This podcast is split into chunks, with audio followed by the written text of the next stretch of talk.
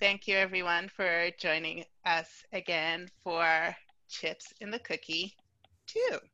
Some of you may ask, why chips in the cookie? Well, um, for people of color, all too often, theater world, school, work, we look around our environment and we notice something as we look around. And we notice, wow, I'm the only chip in the cookie, hence the name. So thank you all for joining us. Tonight, um, our conversation is going to deal with people who are biracial and multiracial. And let me just start with this really quickly. So this panel discussion all started in the wake of events that were globally affecting people of color. Here's two pieces of history for you. The one drop rule. The one drop rule is a social and legal principle of racial classification that was historically prominent in the United States in the 20th century. It asserted that any person with even one ancestor of Black ancestry, one drop of Black blood, is considered, considered Black. Yeah, just let that sink in for a minute. Okay. The next one anti miscegenation laws or miscegenation laws are laws that enforce racial segregation at the level of marriage and interracial relationships by crimin criminalizing interracial marriage and sometimes also sex between members of a different race. Anti miscegenation laws were first introduced in North America in the late 17th century and onwards by uh, several of the 13 col colonies and subsequently by many US states and US territories and remained in force in many US states until 1967. Here's a thought. I was born in 69, two years before I was born. Let that sink in. So tonight, joining me on this panel a bunch of lovely, lovely people. And let us start with the beautiful Gina Verdi. Say hi, Gina. Hello. Hi, Gina. Um, hi, everyone. Throw you for a loop there. As Candace said. Uh, for the past 15 weeks, I've also been the uh, remote schooling mom in this household. Um, and uh, and we are done with third grade. So that's been that's my short bio for tonight in this pandemic. I also do things like nonprofit consulting. Um, I'm an educator for Tiny Humans. Um, I read a lot of picture books, and I can recommend even more. I'm also married to me. Also married to the very lovely and talented David Ellis. Hi, I'm David, uh, actor, juggler, clown, and real estate broker in Upper Manhattan. Uh, also, half black, half white. Thank you. And I'm going to go down to the lovely Maya Jordan. Hi, everybody. Um, first of all, thank you everyone who's attending this panel today. We really appreciate you wanting to join this conversation and hear some of what we have to say and share our stories. Um, thank you, Rod, for running tech and my fellow panelists. Thank you. And thank you, Candace, for coming up with this idea and facilitating it and making it happen and for the invitation to participate. Um, I'm Maya. um, I work in the creative arts as a singer and actor and film composer, and I co run a film and production company with my amazing husband. And um, I also work at the intersection of the creative arts and nonprofits as a project manager. But I'm also a big geek, huge nerd, um, and a hippie and a tree hugger. And um, I'm just happy to be here and participating in this. Thank you. And now we're going to go over to the lovely Paula Galloway. Oh, Paula, you're muted. Oh, I, I know. Yeah, I, I got it. Yeah. I was just like, oh, dear God, I'm up. So, uh, hi, my name is Paula Galloway. I am an actor, a mother, And um, big geek, probably not as big as Maya. I, I'm more amateur level, I suppose. She's more professional. I'm still, you know, holding on my amateur status for the Olympics. Um, I my family is uh, all from the islands, uh, but my husband is Jewish. So our child is, at the very least, biracial. And that's why I'm here today. And um, two very special panelists joining us today. Um, that makes this topic very dear to my heart. Excuse me for a minute. Okay. Um, one, Justice Berg, my elder son. Say hi, Justice. Hi, I'm Justice Berg. I'm 20 years old, a sophomore college student currently, and um, I'm very appreciative of, of everyone here and my mom for facilitating this discussion we can have, you know, in which we kind of can represent ourselves a little bit in, in, a, in a trying time where I, I feel that there's a lot of tension between a lot of people, you know what I mean? And I, I'm very proud of my mom for, um, you know, allowing us to facilitate this discussion. Thank you. And last but not least, my favorite little redhead, Logan Berg. Say hi, Logan. Hi, I'm Logan Berg. I am the other son that she speaks of. And I'm also very happy that, you know, my, I have a mother that takes the opportunity to do things like this. You know, uh, I'm biracial. You know, you can see how my mother looks. You can see how I look. And I, you know, I just very much appreciate that my mother is one of the people who's willing to do things like this. Someone who's, you know, so close to me.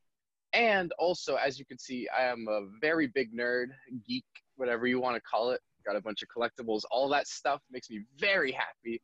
And yeah. There you go. Cool. And uh, because I was told I did not do this last time, I am Candace Kendall Brown, mother of giants. All right. So let's get started. So you heard me state two laws. So let's just jump right in. The first thing I want to touch it, touch on is how the census used to have in the little boxes very few choices to state what you are, but also other applications. These are forms, whether they're work forms, school forms, um, if you've ever had to use social services, all those forms. So if anyone can jump in and give me how you would say a, a, dealing that you had to deal with these forms where you're sitting there and you're looking at it and you're going or you're doing my favorite thing i'll give a story actually yes. for the census before it changed because now we see the census it's much better mm-hmm. uh, actually my mom filling out the census when we were younger it said please check one under race she did not checked two sent it and it got sent back and said please choose one mm-hmm. and same for me applying for colleges on paper i chose african american you had to choose one and when mm-hmm. it finally got changed and you could see please choose all that apply you, there was a little happy dance mm-hmm. I um I remember because my boys are older um, when they were really young for school, and you're and please check one, and I'm like, well, and here's the here's the reason why they had check one. It's because if you were biracial and you checked black, that was more black numbers they can count and more services services that they would give to the Black community. Whereas if you check white, well, you're part of the majority. So just think about that for a minute how applications have changed. Finally, still not all the way, but finally, applications have changed over the years for school lunches, colleges, jobs. Um, I remember doing something for work and I was shocked, shocked because it said Black, African American, Black, Caribbean. I had never seen that on a form ever in my life until Pearson Education. And it said Black Caribbean because for the first time I got to say, holy crap, that's actually me this time. So, Actually, I was gonna jump in and say I was like, Yes, wait, I have do. never seen that, and then I was like, wait, no, no, no, no, no. Over the past, like, I'd say maybe mm, eight to ten years, that started to come up. But yeah, it's very rare. I, I'm not doing a lot of filling out a whole lot of forms, at least not at this point. So, um, so seeing it, yeah, I have in fact seen it, but I had to remember it for a second, just like, oh yeah, I have seen them do that. But it's, uh, yeah, it it's rare, and when it when it it kind of snuck up on me. I'm like, oh my God, we're being recognized. We exist. So yeah, it's it's. Yeah. But I think I'm gonna let these guys handle handle this one because their their story is much richer than mine. Yeah. I I definitely say that because I do remember a time where it did, that that wasn't really the case even very long ago. Like I'd say about four or five years ago, you'd like if you were to take any Scantron test or anything that like McGraw Hill or any of those companies was you know developing or whatever, it was usually the one choice thing. And it wasn't until I started really applying for colleges and I started uh, taking like the Regents and stuff in my in high school that it was really changing. Uh, I, I it was it's kind of surprised to me because it was kind of like a, a little bit of a validation, you know, because being able to, you know, check off what I am, I guess, even though it seems so simple, is kind of you know, at least at least I'm able to do that now instead of having to pick, oh, am I going to put my father's side for this application or am I going to put my mom's side for this application because what's going to get me, the, you know what I mean, stuff like that. No. Yeah. It is validation and it's being seen and being recognized and not having to choose between one or the other, or in my case, one and several others. Because, you know, if you've noticed, the title of this is biracial and multiracial. Um, and so for people who don't know, biracial traditionally means you have one parent of one race and one parent of another race. Multiracial obviously means more than that, but it can also apply to adopted families that have a mix. And you know what we're talking about right now is specifically biracial and multiracial when someone in the family or in the relationship has black in them of some kind. But we also know that a lot of our shared experiences of being in a mixed family or relationship can apply to other mixes out there. Um, right now, we're focusing on the black part because of what's happening in this country. Um, but yeah, the most recent census, because I'm in no hierarchy, I am black, white, and indigenous, plus a bunch of other stuff, but I'm black, white, and indigenous. And on the most recent census, I could check more than not one, more than two boxes. And I just felt so free because it was awesome to check all of those boxes and be like, oh, I'm not being erased. Because when you have one foot in one world and one foot in another world, or all your limbs in different worlds, you can feel completely unseen and mm-hmm. erased because it's it's the the world is forcing us and this country is forcing us to be just one thing. And so much of that goes back to what we started talking about which is that one drop rule and the Yeah. miscegenation rules. And also, when you only get to choose one thing and you walk in, they go, wait a minute, what? what Oh, wait. uh-huh. My mother used to cross it out and just write other. there was a point where And- I, I felt like picking other as well because I, I didn't like you know what I mean? Like especially in terms of like being from like from Guyana specifically you know what I mean? It's like it's very like I can't say necessarily African American and like there are there are points on that form where it wouldn't show black it would just that it's African American Right. you'd have white etc like Hispanic and then it was like extremely general and broad so uh, like there were like there were a lot of tests where I would just you know bubble other because I'm like I you know, like this is I ain't gonna deal with this right now. This is, you know, it's yeah. And as as being white, I'm hearing this entire discussion about one checkbox that shouldn't be one checkbox. And my privilege is that I just go and I check the box and I move on. Mhm. And so Mhm. for everyone, let's think about everyone that stares at this line and says, But I'm not here. And I'm looking at my husband and friends that I've known for years and looking at them and seeing how happy they are that finally something is happening and it's 2020. Yeah. That's Yeah. my privilege. I get the one box and I keep going. Yeah.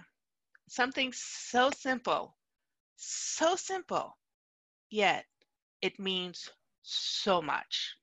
Mhm. So, and um, somebody had mentioned something before about families and our relationships. So that's going to take me into my next topic, and it is parenting a biracial child. And the various things, the various Yeah, I'm taking myself off mute right now. I'm taking myself off mute right now. I, I'm just gonna start with this because we brought this up in the last discussion, and Mhm. we're we're gonna go in. We're going So in we're, on we're this going straight one. to it. We're going We're straight to it. We're going in. We're going in. Being asked when you are out there, you and you're there with your child, and Mhm. your child is just a couple of shades either darker or lighter than you, and the questions people think they can come right up to you and ask. Paula? Mhm. Please. All right. Well, um, as some of you, if uh, for those of you who are joining us from the last panel, uh, you know that uh, I had a story about um, one day I taking my my infant child to go see his uh, to go see his pediatrician, you know, for his checkup and everything like that. And you know, he's about what six to eight months. There has been no sleep, so I'm I'm tired. I'm a little cranky and you know i'm trying to keep my spirits up for my kid and everything you know and trying to get him over to the upper east side Mhm. so i'm taking him and i'm on my way to the doctor's office you know pushing him along in his in, in his thing and uh, a lady uh, I'm, i stop at a light waiting across the street the lady standing next to me looks at me looks at the boy looks at me looks at the boy and just asks me how much she wanted to know what my rates were as a nanny. hmm Just led in with that. No hello, no nothing like that. She wanted to know what my price was. And it was it's it's it's something that has happened in the past and it is it- it's something that happened a couple of times in the past in one way or another. Either they would just look at you funny or say they would just come right out and say it. One guy actually said that uh my son looked like his father and i was just like you know my husband he's like no but he doesn't look anything like you yeah Whew. Whew. it's a wonder that i haven't gone to jail Um, yes I also just want to say to the audience some of these stories that you're hearing, we're hearing them for the first time too. That, Paula, I had no, no clue. random stranger just telling me that my child doesn't look anything like me Yeah. And it's, it's, and then Yeah.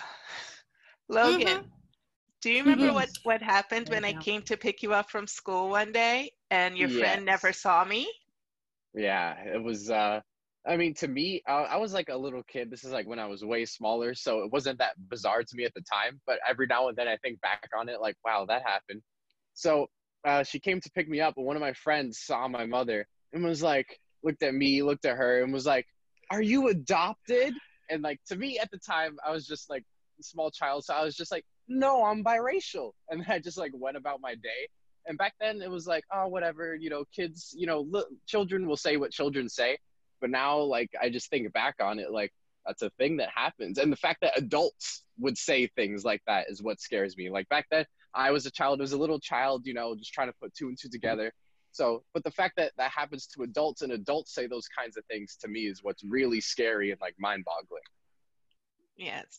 And um, I know with um, both of my boys, we've been stopped in the street because Mm, people yeah. have just been like, oh, oh my goodness.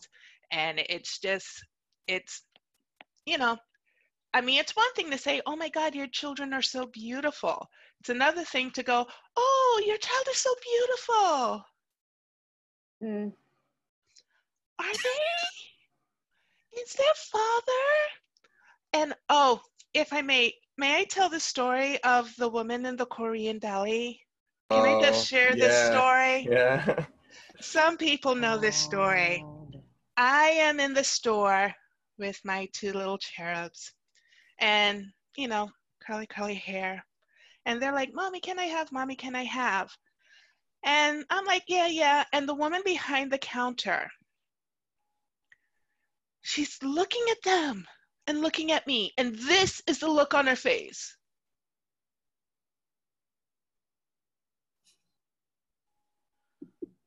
The children. Yes, they're mine. Oh. Their father. Yes, their father is white. Oh, because they don't have your hair. They have the good hair. Ooh. Oh no. Oh no. No, no, no, no, no. I'm sorry, but for, you know, I, I they don't have your hair, they have the good hair. The hair thing is a whole nother episode. Yeah, right. I was about to I was about to say I was about to say because I had I I've had I've had that issue as well. I mean the whole thing with with with my son with my son's hair. Uh he his hair is not like mine, but it's not like his father's either. It's got that, you know, kind of uh, if you'll forgive me, Jewfro sort of thing going on. Uh, so it just kind of puffs out.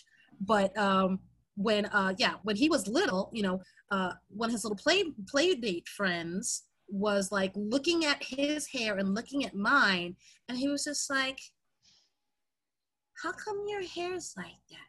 Now he's three, so he's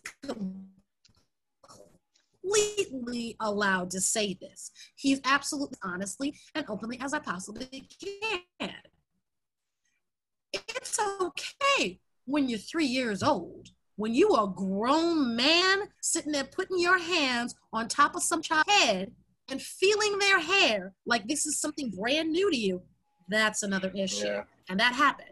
That actually it- happened. it's something that happens a lot. I think, especially Yes. growing up, me and my brother, uh, anytime interacting with a lot of people in general, a lot of the first like things is like, oh, our face your features, like, oh my god, like your your your your nose is so like wide, or like our lips. Especially Mhm. for me specifically, a lot of my friends will ask me like, where do you get those? Like, there's certain things they'll say, like I'm not gonna repeat here, but you know, like they'll say like, where'd you get those lips? You know, stuff like that and things like that. You know what I mean?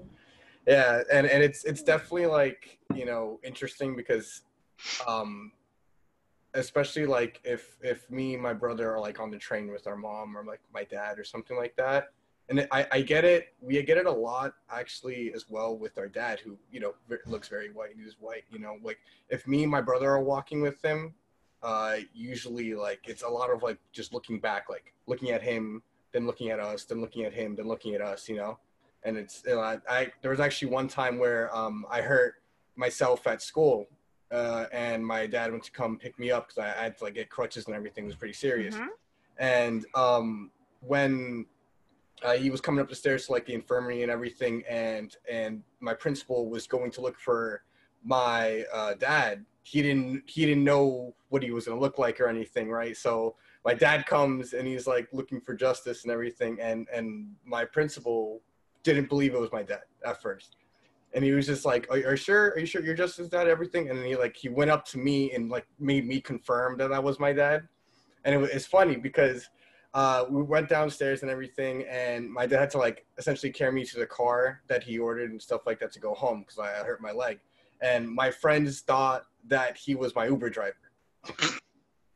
so yeah, it, it was, it was very, it was a, you know, at the time, like I kind of laughed at it, but like, it, it was like thinking about it. It's like oh usually like Oh like- all my other friends, I can immediately like I'm like, yeah, that's your parent, that's your, you know what I mean? Like, it, it's never been like, oh, like is that your dad? Oh, are you adopted? You know what I mean? Like, it is stuff we do joke about and stuff like that, but it, eventually it gets to a point where it's like, you know, like it's it's like I'm not like I guess the token, you know, by I don't know how to explain, but like biracial kid that like, oh, you can make the black jokes and the white jokes or whatever, and you go, oh yeah, you're cool with it, right? Because you're all you're playing for both sides, you know what I mean, and stuff like that. It's a lot of a lot of like stuff like that, you know, where I, I think people believe, you know, they can kind of get away with saying stuff like that because it's it's not necessarily that, you know, you aren't either of these things, but maybe they even have an assumption that you don't really have a strong tie to either thing because of how you look. You know what Mhm. I mean? which So- gives them which gives them Yeah. carte blanche to say anything that they want to. Mhm. It's yeah, it's really the biggest ridiculous. the biggest Yeah. thing is like especially now is the use of the N word around me. If I if I tell Mhm. people that I am black, peop, white kids, it does not matter. Will start using that word around me. But let's say I I have a I have a lot of like black friends as well. If I like let's say mingle those groups of kids like who were saying the N word around me, right? But then like it's say I introduce some of my like you know black or just full black friends and stuff like that, they'll stop saying that word. You know what I mean? It's it's very like kind of alarming to me that I they I they they feel like I invite them to you know be able to do these things or like say these things you know without repercussion because of how I look, you know. And that's always something I always think about and ponder about. You know, is like you know is is you know because I might to you I might not seem to play for either side. You can kind of just say whatever you want because I don't you don't think I identify with anything. You know. Yeah, I know Yeah. Logan, because I hear you talking on the phone with your friends a lot, and you said Yes. you had told me, Justice, I didn't know that happened with your father. You guys didn't tell me that. Yeah, it was when it was when I remember when like I really hurt my leg and like I Yeah, was on I the for remember. the week. Yeah. I didn't know that. Ha! See, I don't even know things from my own family. But I was gonna say, Logan, I know Mm. you because when I was asking you about this, and you didn't have so much of the negative, but you said that your friends tend to say, "Do you remember what you told me?" Oh yeah. So for me, I mean, I'm in high school, so uh, high school kids will say a lot of bizarre, you know, weird, different things. But like, uh, it's like uh, like my brother was saying, how it's like, are you, you're playing for both teams? But for me, it's kind of like different. It's not like you're playing for both teams, but at one point you're this, and at one point you're that. Like you know, if if I'm like, oh, you know, I like I enjoy badminton, they're like, oh, that's your, because you're hot that's you're white, you're white, you know.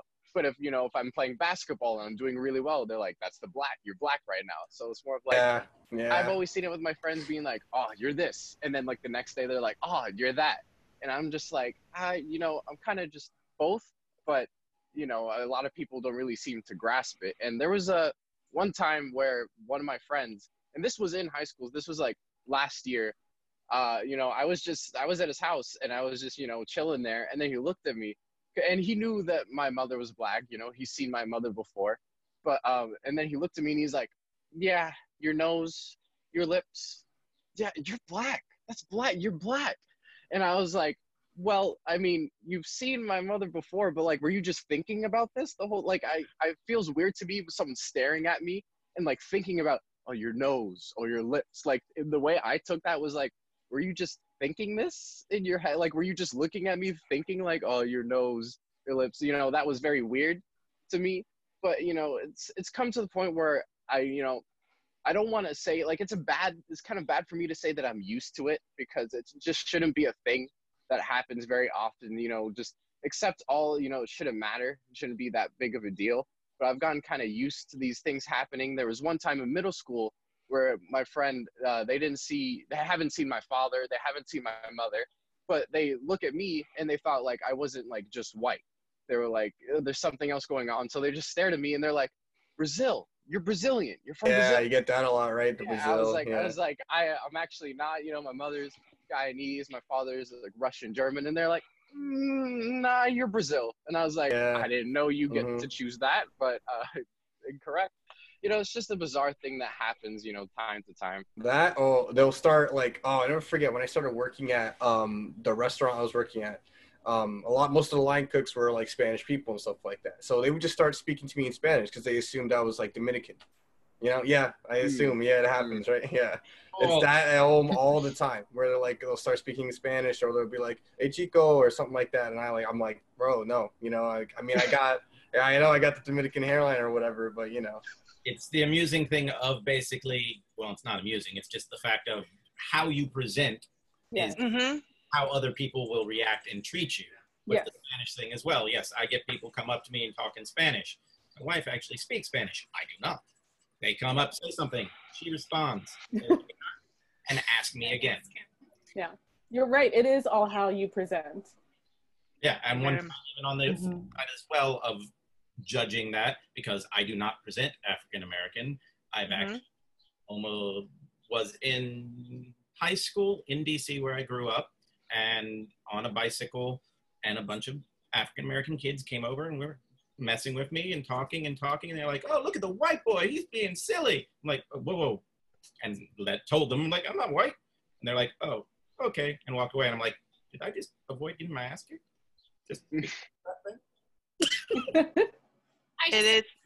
I have a, I have a mom comment that um, because I know a lot of moms um, that are friends of mine or they're in the neighborhood that are part of a biracial or multiracial family are watching this. And I just want to thank Justin and Logan for being here because not only does it make me feel calmer, even though you're having these experiences, I'm I'm glad that you are willing to talk about them. Because Yeah, for sure. especially for those of us that have younger kids. Yes, we have a nine-year-old daughter. We haven't. We're gonna yes, we're gonna who just turned nine, so that's why we're pausing. Not that we forgot her age, um, but knowing that there are young adults that can help us when we have questions, and we know that our kids are gonna come up with these questions and have new experiences that are not going to be pleasant, unfortunately. There are people that we can turn to, and Yeah. that's why this For sure, for sure. Yeah. that that's my mom moment of like we're proud. No, I appreciate it. Thank you. Well, and this. Oh, go ahead. No, uh, go ahead, Maya. Oh, I was going to say, you know, everything that you boys are talking about resonates so much with this panel, especially with Dave and I, because it brings up that question of enough. Are Yeah. you enough of this thing or enough of that Mm. thing? Yeah. Mhm. Right? Yeah. And Yeah. it's it's like, well, are, are you white enough? Are you black enough? It depends on how you present. It depends Mm-hmm. Yeah. on what your hair looks like. I've spent my entire life having people walk up to me on the street and speak whatever language it is they Mm, they speak, Yeah. right? And it's a question of being enough. It's like, well, in some circles, I'm not white enough. In some circles, I'm not black enough. In some circles, I'm not indigenous enough. And this idea of enough is something that that we all have to deal with every single day if we're biracial or multiracial because if we celebrate our white half we maybe won't be welcome in those circles because racists and not white enough or we also might be seen as self-hating of our non-white half if Mhm. we celebrate and explore the white part of us. If we explore and engage with the black part of us, we may not be welcome there because we may seem like we're posers and that Yes, we can't yes. connect enough to the struggle that to really have a voice in black circles Yeah. and so it's a question of what's what's enough what's our culture and the truth of the matter is is that most americans culture is capitalism let's be Yeah. honest Yeah. you know there are lots of Mhm. people of german descent who've never had german food there are lots of people of swedish descent who don't know what that means but yet what, this idea of what's enough and i feel like for me possibly a huge reason why i'm such a big nerd is that I found my culture in magic wands and lightsabers and you know Vulcan ears and fairy Yeah. No, the yeah. geekery. Yeah. the geekery like and the pop culture you know Yeah, it's, a, it's a common ground for people because it, it separates beyond like how you look you know or your the struggles that you essentially have in your day to day and it Yes. allows you to kind of like you know i wouldn't just say it's escapism but it's like a community in which you know like fostered by the fact that everyone has a similar interest right? Yeah. You know that people are able to like you know congregate and, and, and you know enjoy each other's company. You know what i think? And that's i, I think a big thing for a lot of uh, a lot of like biracial kids in, in in pop culture is that they can identify themselves easier with that because at least it's more you know welcoming uh, you know Yeah. like at least in my Yeah. experience i feel like it has been you know? Yeah. Yeah. Well there when you when when you're talking about like geek culture and things you know or or theater or something like that when there's any sort of you know fantasy world or pretend world in a world where there are pointy ears and and Yeah, blue yeah. skin you know and fairies and wizards then maybe we can fit in there since we don't fit into just one box and i think that's why so many of us gravitate towards the geekery and and gravitate towards theater and other types of creative things because that's where we've that's where we've found our culture not that there aren't Yeah. representation issues within those things as well oh, because absolutely, yeah, Mm. absolutely. my Mm, god Yeah. it's getting better but but yeah it's it's Mm-hmm. defining who we are for ourselves and that's that's Mm. a privilege that we've had to we've had to develop our sense of self on our own like Yeah. I, I am Yeah. enough for me i am enough Yeah. i am who i am and my culture is myself and and and holding on to that identity and to not let myself be be dictated to in terms of who i'm allowed to be Mhm. Yeah. by what everyone Yeah. else says right like there's a list we talked about this in the first panel that list someone out there designed a list of what makes you a black person that list also exists for what makes you a white person what makes you a hispanic person not just hispanic what makes you mexican versus this what makes you indian versus that and if you don't tick all of those or most of those boxes then you're not that and You're not. Yeah. Yeah. you don't belong. And Mhm. so those of us who tick more than one box, finding that space within ourselves to be like, I am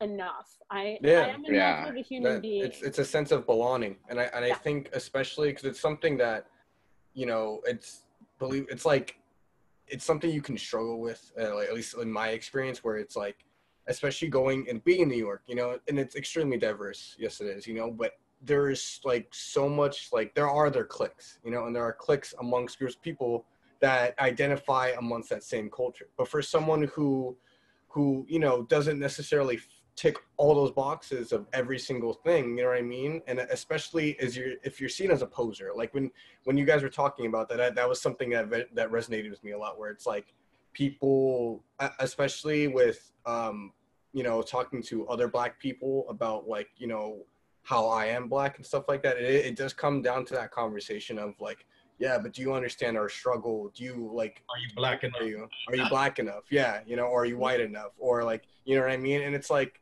it, it it's not you know i feel like instead of trying to raise those questions and stuff like that we should be championing or championing these people and allowing them to embrace their culture you know what i mean like it shouldn't Yeah. necessarily be like a what are you thing you know what i mean Yes. like i think that question alone is always it's i don't think it's necessarily just rude in its diction but it's rude because of what you're tr- like it's it feels like you're trying to get to you know like oh what are you like what like i i, mm. I don't get you so i'm trying to figure out from my preconceived notions what you are you know what i mean Yes. and I and I think and I think that's the biggest problem, you know, where it's where where people just they have to put a label on you, you know what I mean? And, and Yeah. I don't know if it's necessarily for them to feel comfortable with it or to feel comfortable with you or or you know to have the guidelines of what they think they can say and what they can't, you know what I mean, and stuff like that. But, Yeah, I Mhm. think uh, Yeah. I personally, I because the way I see it as like I've been so tired of like, what are you? Because throughout my life, I've been asked that a lot of like, yeah. what are you? What is it? So there was a point in time where I would say yes to whatever they asked of what I was. You know, I know at the end of the day, I'm Guyanese and then like German Russian. I know what I am, but people will be like, oh, you know, are you Dominican? I'd just be like, yeah, because I did. I just didn't care for whatever they had to say. After. Like I didn't want to have a conversation with them because it feels like like my brother said like they're, they're looking for something. Like they want to Yes. judge me based on what my answer was. So whatever they say are you this? I'm just like sure why not? You know like i i just don't want to bother with those types of things. And then i think when it comes to going back to like escaping to like nerd culture you know geek culture all that types of stuff you know i think that's where I, a lot of my friends i'm very thankful for my friends because they see me as like logan. You know the people that i choose to have friends they see me as logan you know because when it comes to things like race like oh you know there's a group of black kids you know am i am i black enough to fit in there? If there's a group of white kids you know do i pass the white test? Do i fit in there? But when it comes to things like you know action figures and all these superheroes i just fit in with the other people who like action figures and like superheroes. Like my favorite superhero of, of all time is miles morales spider-man. Not just spider-man miles morales spider-man. He like the best. I love miles morales because i see him like when I look at him, that's the ultimate example. I escaped to geek culture, you know, nerd things. But Miles Morales, he's a biracial character, and he's like my age. So when I Yep. see a character like Miles Morales, you know, and he's Spider-Man doing these those amazing things, you know, Into the Spider-Verse is my favorite movie, so good. I see myself when I see Miles Morales, you know, and I was like, that's so awesome. And unfortunately, there are people who are like, you know, of course, I look different from how Miles Morales looks, and they're like, you know, they're like, oh, well, you know, you don't even really look like him, things like that. Or like to me, because he's also like a part of the nerd culture and everything like that, and biracial. He's like my favorite. Like I see myself in him, and I resonate Yeah. with him, you know. And sometimes I think like, is it good that I have to like turn to these things to like seem like that when I see this character, I'm like, yes, that's me. You know, of course, I, I like representation, as you were saying before. There's a lot of problems with representation when it comes to superheroes and things like that. But when I see Miles Morales, I was like, Spider-Man has always been my favorite, and then I see Miles, and I was like, wow, that's Yeah. that's it right there. You know, that's it for me. It just made me very happy. Can, Oh, can, can I just can I just jump in for one second? Oh, Now, she's I think back. y'all. I know, I know. It's, it's amazing, isn't it? Now, I think Logan already knows how I feel about Miles Morales because, um, gosh, I think it was yeah, just last year.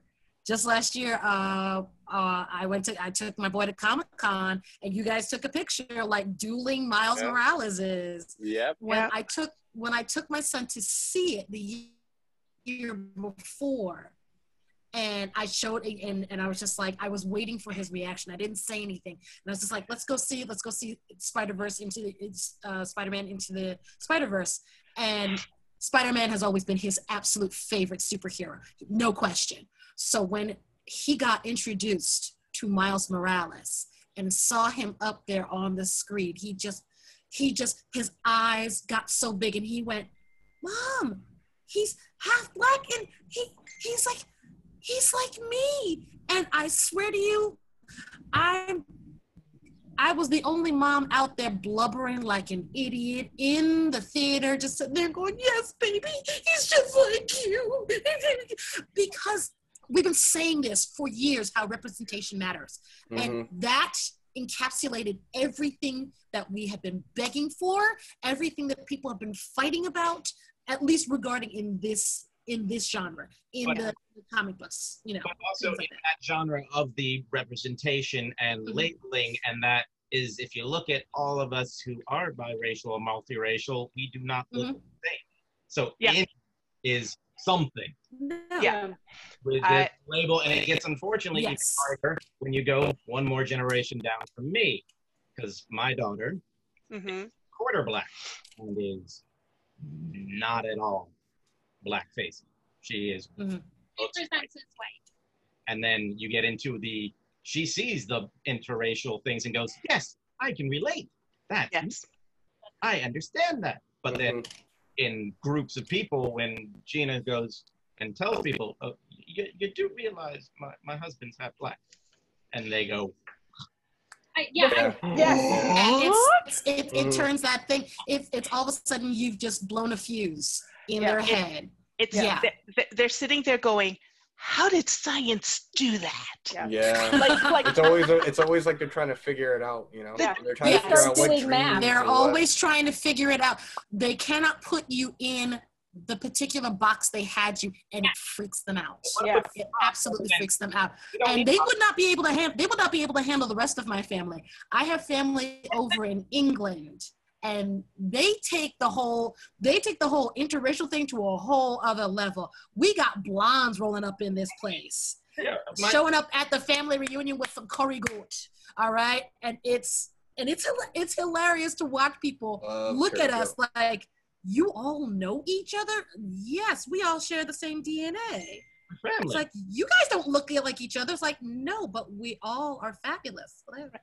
And know. in in that vein, can we touch on friends and family and introducing your significant other to your family?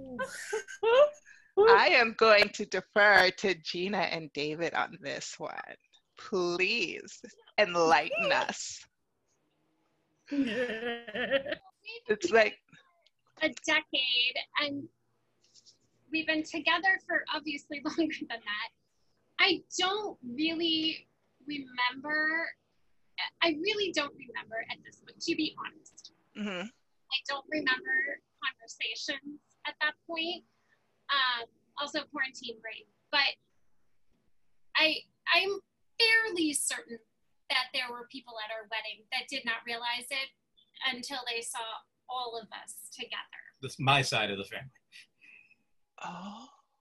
I'm fairly certain.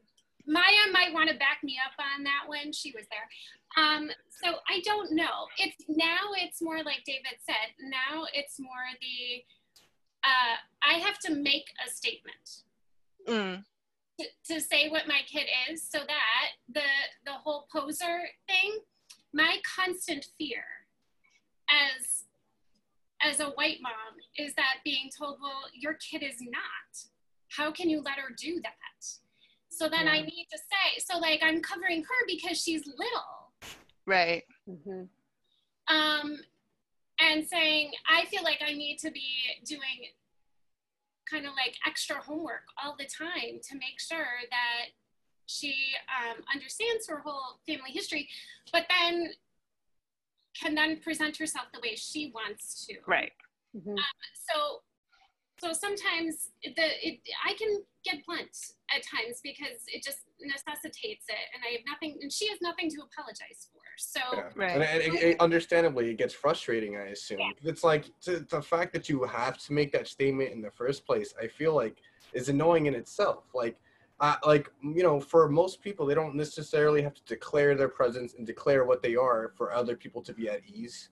You know, and Yep. that the fact that you have to do that for for your daughter, I feel like that's just unfair and unjust. You know what I mean? It's not. It's it's it's you know it's not right. i've sent in notes around mlk day time especially if they do culture day and said if my daughter says she is black She is. she is She is. Yeah. Mhm. Yep. Yeah. Like, don't send home a note saying your daughter is telling lies like that's that's the flip side of you know Has that happened? No, but I've Oh. been, but I've done the preemptive strikes. Like I've sent Right. in and Yeah. I've told people so that she's not dealing with it because that would that that like you know. Yeah.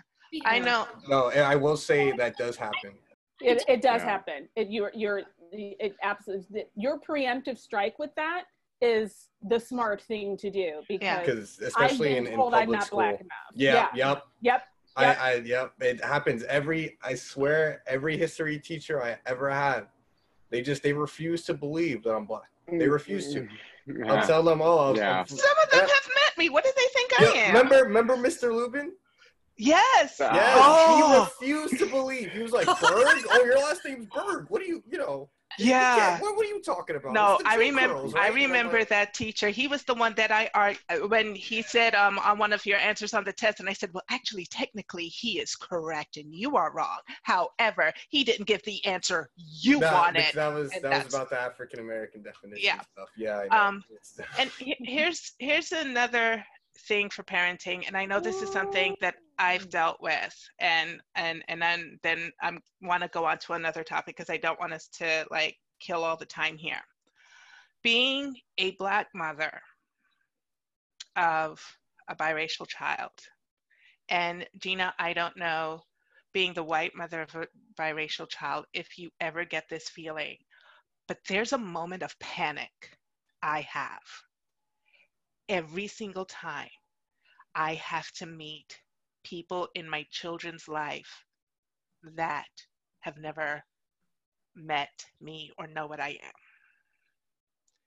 And it's that panic of, oh my God, are they all ever going to suddenly see you as something less Different. because of me, of what I look like? And that that's imagine being a parent. I mean, it's one thing if my actions, you know, if I was a crackhead or something, you know, I could understand people thinking, oh, the mom's a crackhead. But no, but just because of the color of my skin, you know, the movie Imitation of Life, I will say Oh, that like uh, Oh, in, in God, your in your yeah. diction, uh, like anytime I was with friends and I'd be on the phone with you, right? Uh-huh. And then they would meet you in person or see like your contact photo. They Uh-huh. they didn't know you were black. They'd like, oh, she sounds white, or they'll do like, oh, she sounds like she's speaking white or whatever. And I'm like, it's like that stuff happens a lot. You know what I mean? Where it's like, no, she's just Yeah. you know speak. But it's using it's English. It's, not, you know what I mean? It's it's not a black or a white thing necessarily. Yeah. You know. but it, it's See, it's see, here's the problem. If I if I may, I think you just touched on something that just like really hit me here because I'm realizing that subconsciously throughout my child's entire academic career, anytime I show up to meet the teachers, I make like an active effort. I show up with, you know, the pantsuit or whatever it is. I've got to have the purse, I've got to have the thing, and I've got to, uh, you know, do the the soft phone voice. Yes, I need to speak to Mr. Da, da, da, da, da, da, Uh-huh. please. And I go up to the to the teacher's office or the principal's office, and I absolutely refuse to let the to let anybody up in there assume that my child is somehow deficient because of me. Yeah. And I didn't even realize that I was doing it subconsciously until possibly It's just very now. true. Yeah, Yeah. no, it, that's very So true. It's it's scary. It is scary that I ju- that I just realized that this is what I have been doing this entire time, and I'll probably keep doing it because, well, Yeah. yeah, it's the school, and I want to make sure that it's a good impression and everything like that. because But because I just absolutely refuse to let them think less of my child right it's the because thing of, of me. I'm the, I'm the main caregiver, so I have to be. I respond.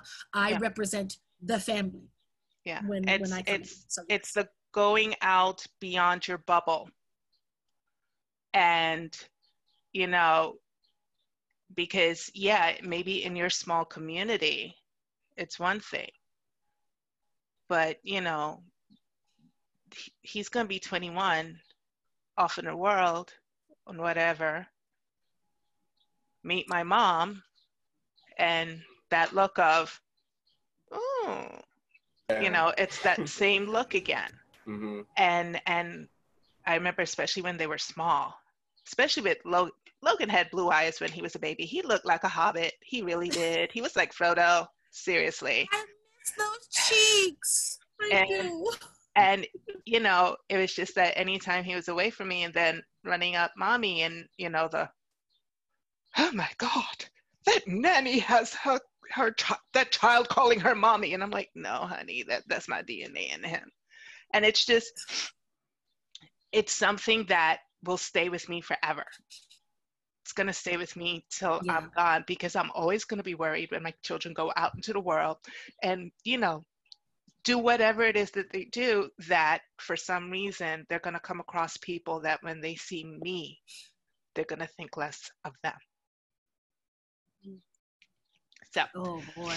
I'm Yeah. sorry Yeah, Okay. no, I yeah, it's it's Okay. definitely Oh. something we, uh, especially as Yeah. as it's it's hard to put into words, but like the fact that like because I feel like especially because you would think right in this day and age, right, us Gen Z people would be very like you know accepting and and and very like you know more aloof to to you know the injustices that have you know happened up until now, right? Right. But it's it's very it's very apparent to me at least in amongst my group of friends and the people I hang out with and going to these protests and going and seeing like or interacting with a lot of my generation that I still have to essentially present a case for myself anytime I talk to anyone about any situation.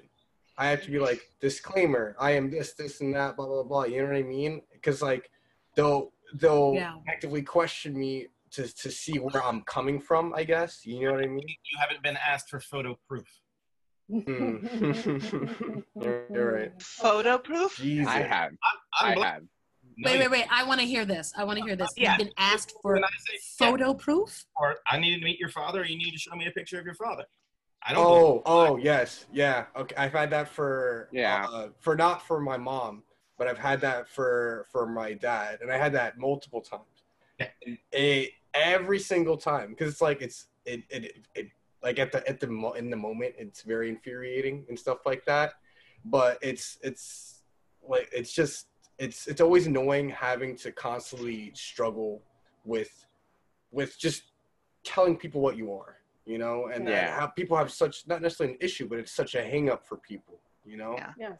Yeah, and sometimes the one photo like isn't enough. You know, I'll tell people, be like, "Yeah, uh, I'm biracial." You know, I'm on the father's phone. Got white skin. You know, my mother's black, and then I show them, like, I'll show them a picture of just my mother, and they're like, "Okay," and then they still don't believe it, and it's not until like they see my father, like in person, like mother and father, like, "Oh wow, it's real." I'm like, "Did I not show you already? Like, this is this is reality. Like, I'm not lying to you. You know, this is what it is. The fact that some people truly have to like observe it in person to believe that this is true especially in 2020 like this is supposed to be we're like accepting everyone we're supposed to be moving towards that so the fact that sometimes a picture or photo isn't good enough for you like you know we, we A gotta birth be certificate progressive. Wasn't are- good and, enough. And also, these are the people who uh, who want us who want to align with us and say that they understand our plight or something like that. But at the same time, if it's such an issue to you that like you because you're looking at me, you can't tell what I am, that it's like a red flag, or it's like you have to figure this out. You know what I mean? Like what's going on here?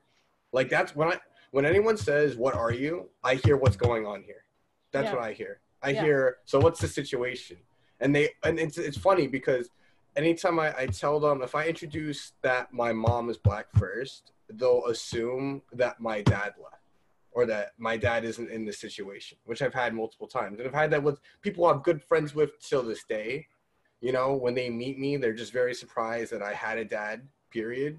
You know what I mean? And it's like, I, I feel like that shouldn't, you know, like obviously that shouldn't be the case, but I'm like, I always try to figure out like, why is that the case? You know, what, Right. what am I like I always like what am I doing that that is making you think like oh I don't you know I don't have a dad or my mom's this or you know my dad's this because she's or like she has jungle fever or whatever blah blah or my dad has jungle And fever or on that whatever, and word, stuff like on that. that. on the jungle fever, I think Maya did. Did you say you had a story relating? Oh, in oh, in Yes. terms of just well, I mean, I'm relating to all of this in, in Right, terms right. of as being someone who grew up being multiracial and Uh-huh. having those experiences, but also someone who has dated white guys and black guys, and I am married to a Puerto Rican who's also multiracial. Um, so I've had the dual experience in terms of the dating experience and people's expectations Mm, and assumptions that they make. Um, when I've sometimes when I've dated black people, um, I experience the not black enough issue in the form of a almost a game show like quiz where I'm being challenged on my blackness. You know, once again, it's that mysterious list of what makes you a black person, right? And if there's certain, you know, ref- cultural references I don't get, if there are certain musicians and artists I don't listen to, you know, if I'm not wearing, I literally have gotten quizzed, right? Now, the other side of this is when I've dated white people. I dated someone in college who, on our way to rural Minnesota, I find out from him that his parents have no clue that I'm multiracial. And I'm going up to the boonies of rural Minnesota, which, first of all, makes me very afraid because, as we discussed in the first panel, people of color count other people of color when they're in other areas to make sure that they feel safe enough, right? Yep. I'm in the car on the way to rural uh, Minnesota. I find this out, and he says, Well, it'll be fine because it's not like they can really tell anyway. Needless to say, that relationship did not last long. But I was preparing myself for meeting all these people and being like, Hi, I'm Maya. I'm not all white. Hi, I'm Maya. I'm not all white. Hi, I'm Maya. I'm not all white. Right? So just we- wear, wear, wear a little tag that says Yes, not all white. Yes, yes. I like that's what I felt like. And so I, I go there to meet his family at a family reunion slash wedding. I'm meeting them all en masse.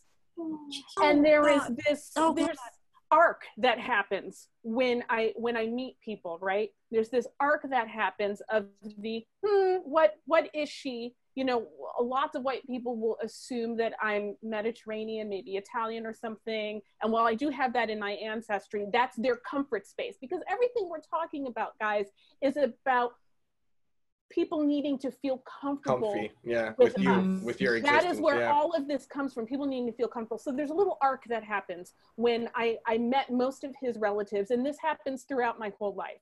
There's this, oh, she's she's not she's not white. Oh, so when they find out about the indigenous part of me, there's this weird fascination bordering on fetishism. Uh, because a certain type of white person fetishizes the noble savage, so they think it's cool, right?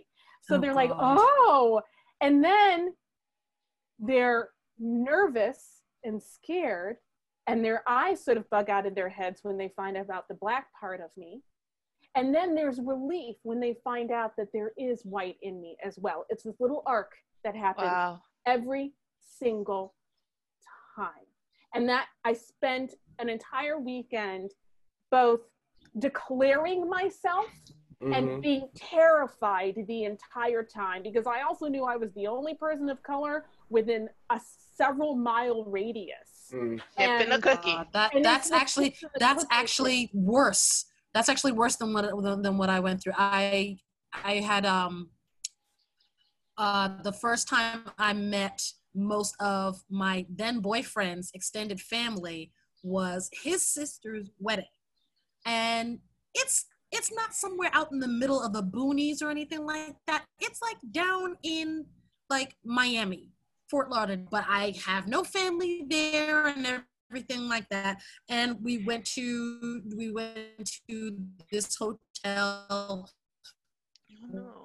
Where the ceremony and the reception was and everything like that, of color in the room, with the exception of like myself and one of one of his sister's friends. I'm counting. And I was like, okay, there are literally three other black people in this room, and they're all carrying trays. Ooh. Mm. I am freaking out. So this is what we're gonna do. This is the day where we're representing the entire race for the family. Okay, cool. So now I know where I am and and what I have to do. Just it's ridiculous. Yeah. Wow. And and it is a safety thing, I think, because we're talking so much of what we're experiencing is people trying to figure out who we are as biracial, multiracial people, who we are as people who are in a multiracial family, either Mhm. because of marriage or because of adoption. And it's all about people trying to find out how we can make them feel comfortable when we're the ones who feel unsafe Yeah. because if the wrong type of person decides they don't like the not white part of us or our not white partner, we could be in trouble. And we have to spend so much of our lives being the safe non white person because Yeah. we're mixed, because of how we present. It's it's the light skin thing. yes. It's where Yeah. they call it. It's the light skin, and I always light skin. that's the biggest thing I get is where it's like, oh, you're acting light skin. You know what I mean? Where it's like it's a it's a teeter. It's like you're you're you're kind of like on the edge of, of blackness and or whiteness. You know what I mean? And you're not you're not supposed to offend anybody. Mhm. You know what I mean? But like, am I Mhm. supposed to be walking on eggshells for everybody else? Yeah. You know, and or should I? Am I allowed to just be myself? You know You what I mean? be It's- yourself. yeah. comes to the thing, and I'll give you a transition of the getting constantly asked, "What are you? Where are you? From? Where are you from? What are you? What are you? Yes. Where are you from?" Because it needs to be labeled, and I, I've gone through that. It's constant of what are you or where are you from, and I play the game of do I feel like just saying it or going Yeah. or if, if it's Yeah. casting, I ask, "What do you think I am?" and let them guess hmm Yeah. so I can get an idea of what I could play. If it's other people, they ask where where are you from, and I say DC, and then they ask the next question. No, where are your parents from? DC. No, where are they from? Yes. Louisiana. What are you? Why won't you tell me your ethnic makeup? Yeah. God damn it! always ethnicity. Make me feel Make me feel comfortable. Make me feel comfortable. I need to put a label on you. I've got my label maker right here. Let's do it. It's Yeah. good because sometimes I shut them down because they're like, oh no, oh so the other, I'm like, because I am 13th generation Mayflower. Yes. What are you? American. And here before, all y'all. Yes. Yes. I use I do that too. I'm like, um, I'm part First Nation, so it's in the name, First Nation. Yeah. But like it's it's this the the what are you question. Now there's a right way and a wrong way because sometimes people just like genealogy and they're just like There are people who are curious, right? there are people who You are what I mean? curious and not in a not in aggressive way. It- The the que- the question of your your your racial or ethnic background could come from a place of curiosity, but it all too often comes in the form of a challenge or in the form of trying to make a person comfortable and it's it's uh it's it's exhausting because depending on who you're asking then you have to wonder what your safety level is based on your One response to thing that that doesn't make you happy. and this this is something that I've learned over many many many years, like 15 years. This is um, I'm nodding along because you know I know the people that are having this conversation, but I'm also nodding along because it took years of me Mhm. listening, and I still don't know everything, and I'm still here as somebody who wants to keep learning. Right. Um, but it took me until um, fairly recently when Dave had me watch some videos about the fact it is not my job as a white person to label somebody as biracial or multiracial. Sometimes I get overexcited because then I'm like, ooh, it's like my husband. And then I'm just happy that there's this camaraderie. But Yeah. then it's not my job to do that. It's my job to say, how would you like to? Right. It's not my Mm. job. to Okay, you identify yourself. Mm, Yeah. yeah. Better Not question. my job Um, to. Um, yeah. So I like to get uh, creative with it when people ask, you know, like, "Oh, what are you?" You know, I change it up every now and then. I'm like, "I'm the best," you know. That's, that's what I am. What are you? I'm amazing. You know, just try to. I just don't want to deal with that whole type of conversation. You know, it doesn't matter. You know, I've had people tell me, you know, like, "Oh, you, you like rap, right? You're half black. You listen to rap. Oh, but you know, Yeah. you're only half. You like Macklemore. You know, You like Macklemore, you're like- all this- they they list like white rappers, and I'm like, Like well, logic, right? Because you're biracial. you know, to be uh, so like you know it, it feels insane to be on this tip you know especially i you know i'm only 17 so i haven't you know walked all the walks of life and things like that but in high school there's always the clicks you know this that all the trends all the stuff and it's insane to like always walk on this like tipping scale that you don't want to fall to like you know you don't want to fall off you want to make sure that everyone else around you is comfortable but you know i at this point I've pretty much like I'm just like I just want to be comfortable. You know, I changed up my hair. My hair, you know, I got red hair. They're like, "Oh, is it the kid with the red hair?" And I'm like, "I'm fine with that." You know, but at the end of the day, I chose to have red hair. You Mhm. know, your your race, what you are, you don't choose that. You know, I chose to have red hair, so I'm like, yeah, I'm the you know, I decided to make the red hair. But like when it's something like your race, you know, when like for someone to go up to you and say, what are you? What do you like what are you looking for in other people? What kind of qualities do you need from from like another person? You know for me it's like personality how they act you know? You know it's not it has nothing to do with race you know? For for me when i meet a person i it never it never occurred to me once despite all the times that people ask me what are you? It never occurred to me once to like ever ask someone you know oh what are you? Where are you from? Are you mix of this? Are you mix of that? Like i like i just never occurred to me to ask. If it has occurred to other people that's okay if you're curious but for me it just never happened and i just think you know it's just it's just not good to be like on this you know balancing scale you know to have to like uh try to like do other things to take a you know take away from who you actually Yeah. are to feel yeah. safer and to make other people feel safe especially when it bleeds into every conversation you have. Any if any, if I talk about video games, the character I make, if I'm with my friends, right, they'll ask me if we're playing like a shooter or a game or an MMO or something like that, where you create a character or whatever.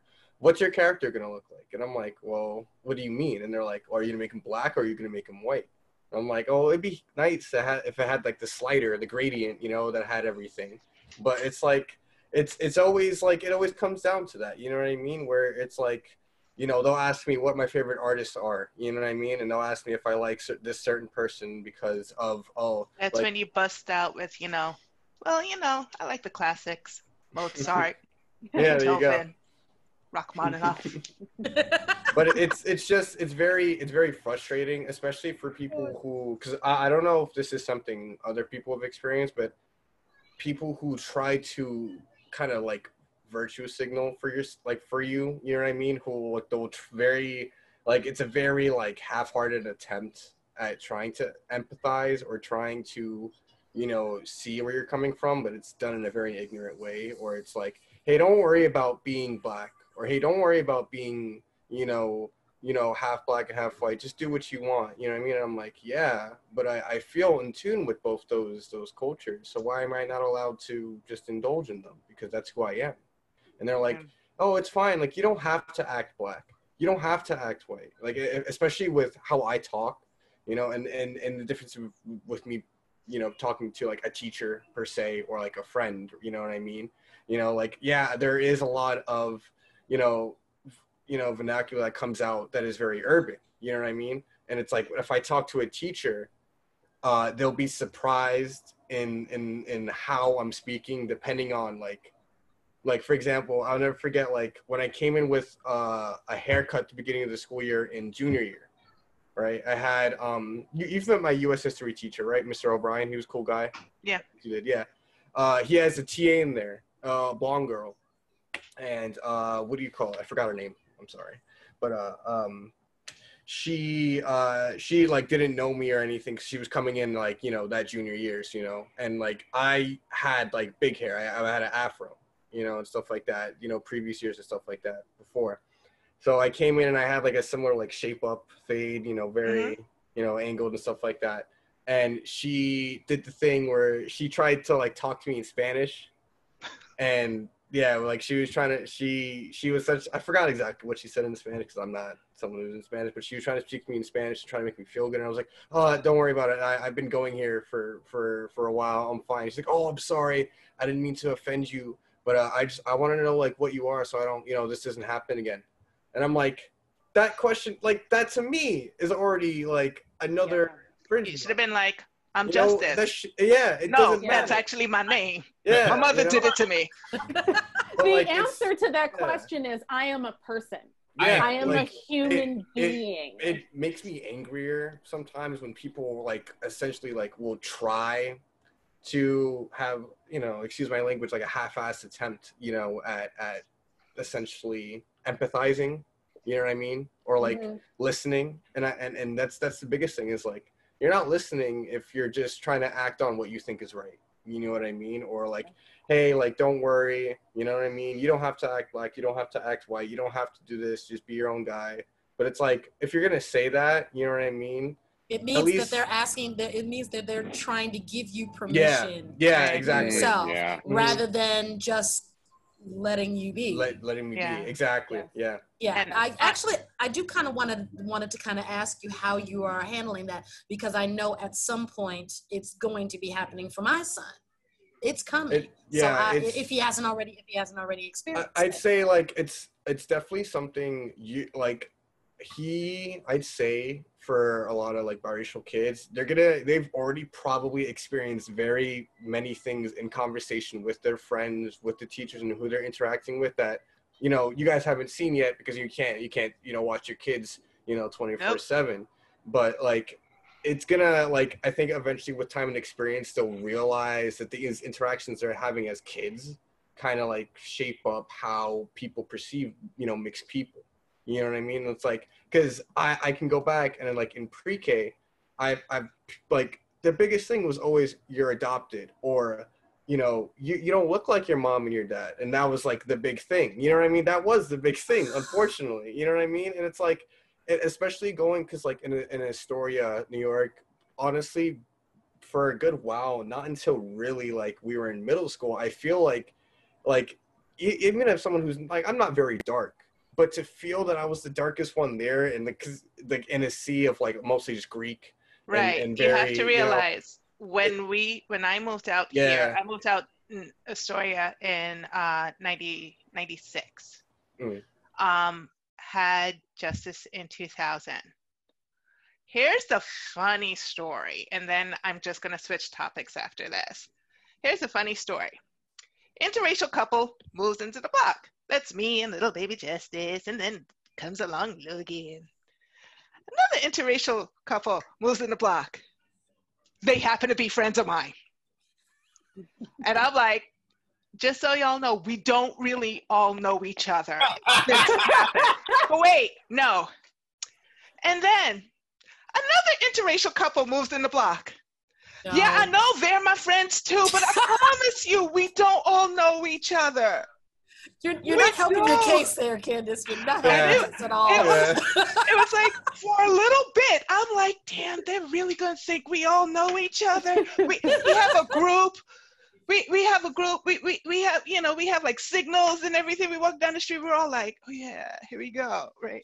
And it's, and, we but- did. We did the. yeah, you do the, of course we do. We do the And- nod.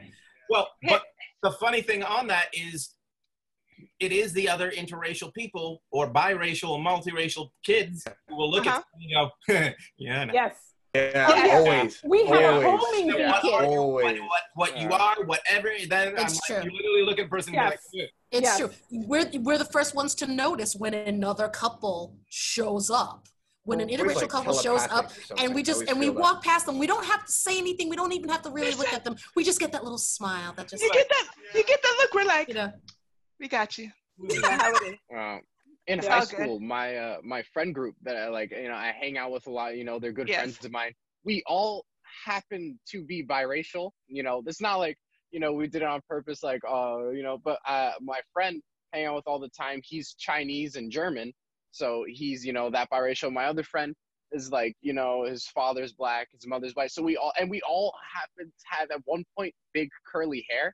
So people thought uh, the three of us were related. They thought we were triplets. Now, mind you, that I mean, I could see it with maybe one of my friends, but the other one, he he clearly did show like Chinese, like Asian descent, and I was like, the like just on the hair alone, the big curly hair, they thought all three of us were related. They're like, oh, you guys like triplets or something like that.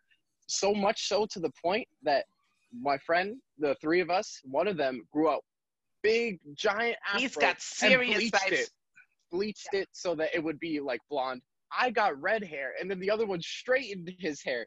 So we're like, okay, no one can say that we're all like we're, like look alike anymore. Like we are now completely Oh my different. God. Yeah, I, I will admit though, I will admit though, when I met his friend Izzy and he was standing next to him, I was like, oh, everybody thinks y'all are brothers, don't they? Uh, Yeah, Because it happens with a lot of bi- same- like multiracial kids. It's like they'll same just assume bill. they'll Same hair, same color eyes. But if you looked at their faces, they didn't look anything like each other. They looked nothing like each other. But for a quick moment, I'm like, oh, wow, you guys must be having fun with this. And because we're running out of time, we're running out of time. I yes, did yes, want to yes, yes, touch One quick thing of how Maya Yes, and yes. Maya and I were cast as husband and wife in the New York Renaissance Festival, and everybody thought we were brother and sister. Yep.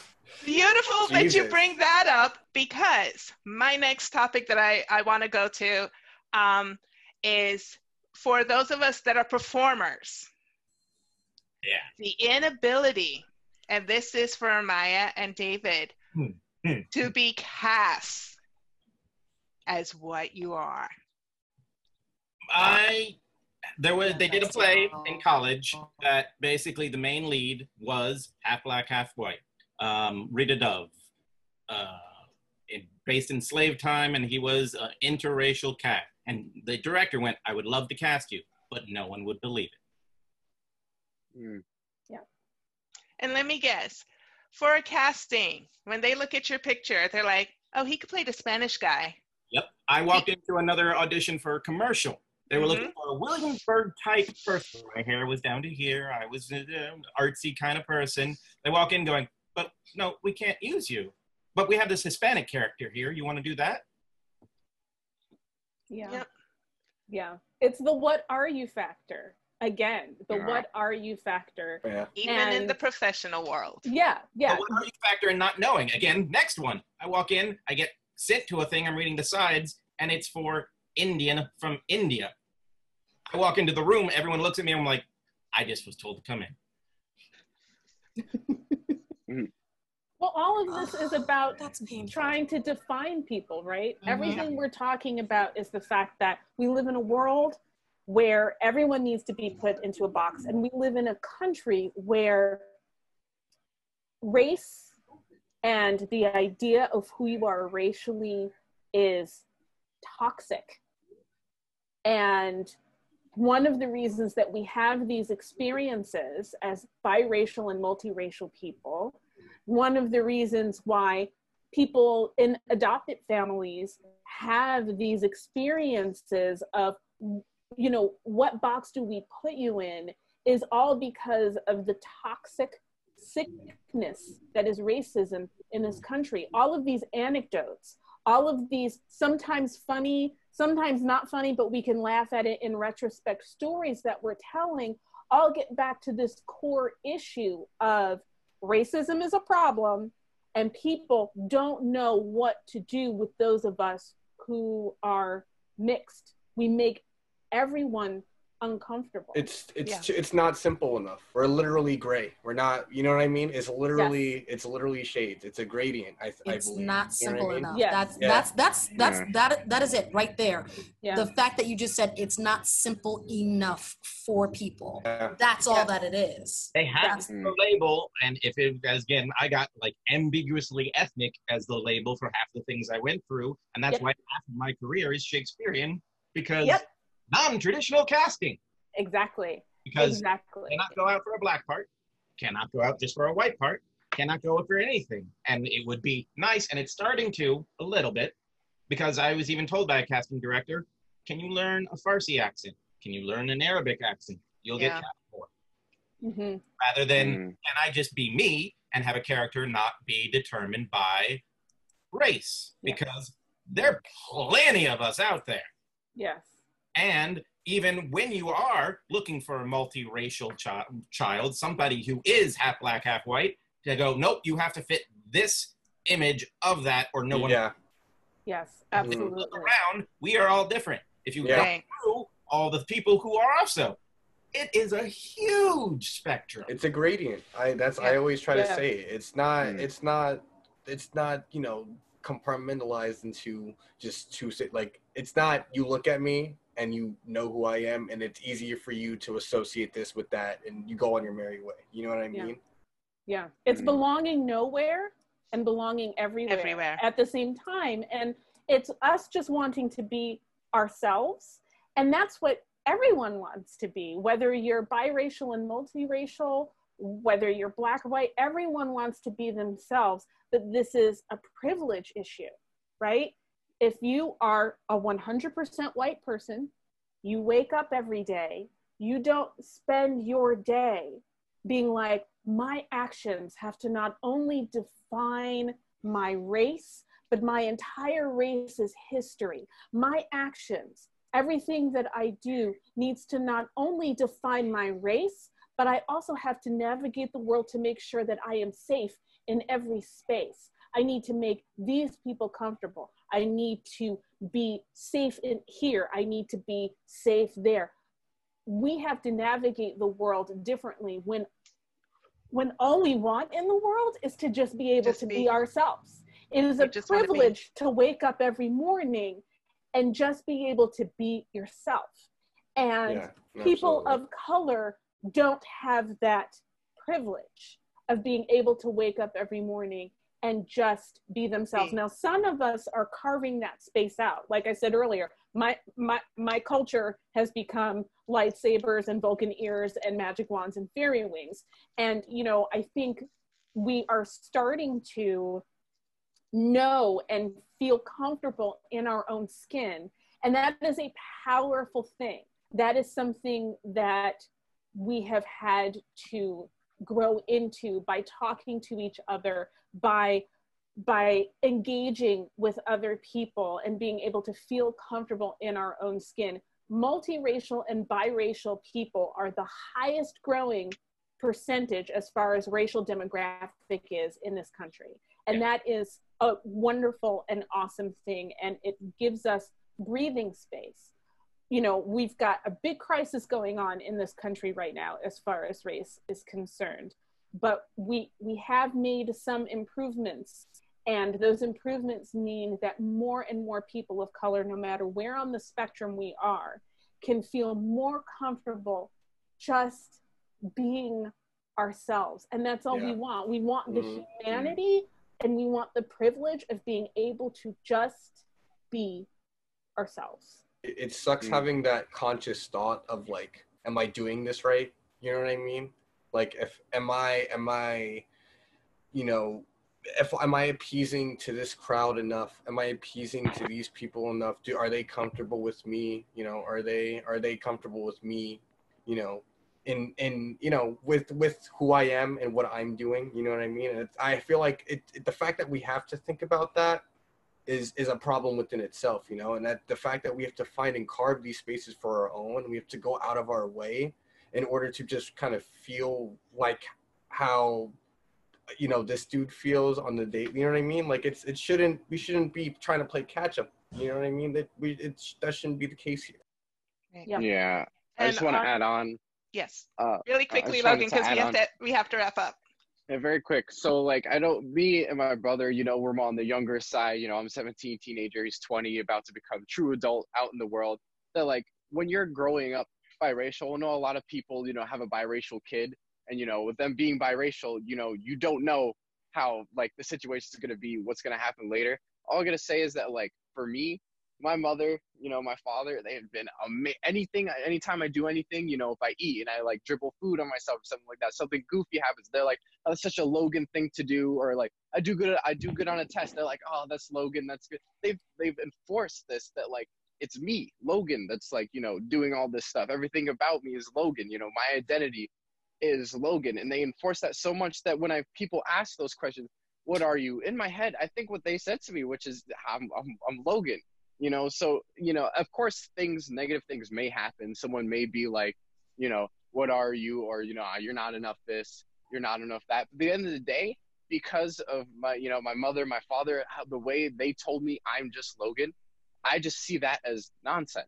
Like that doesn't matter because I'm Logan, you know. So I think the best thing you could do for if you have a biracial kid is just enforce that. Oh, you're you're you. You know, you know, I'm Logan. My brother, he's Justice, and that's all they've ever told me. You know, pretty much. You know, they're like, oh, that's who you are, and that's you know how that's for me, it makes it a lot easier to deal with, you know, the what are you, you know, you're not black enough, you're not white enough. At the end of the day, through my 17 years of life, I know I'm Logan, and that's, you know, that's, you know, good enough for me. And on that note, um, we are at an hour and a half. I am trying to contain my emotions because my kids, man, they're kind of cool. so, on that note, um, thank you for listening to our experiences. Um, listen to the experiences of those around you. What is happening out there in the world now is a result of people not listening, people assuming, you know, there's there's just too much garbage going on. And just not only that, man, just eat some Cheerios and be happy. And I hope some of you understand the Cheerios reference. yeah.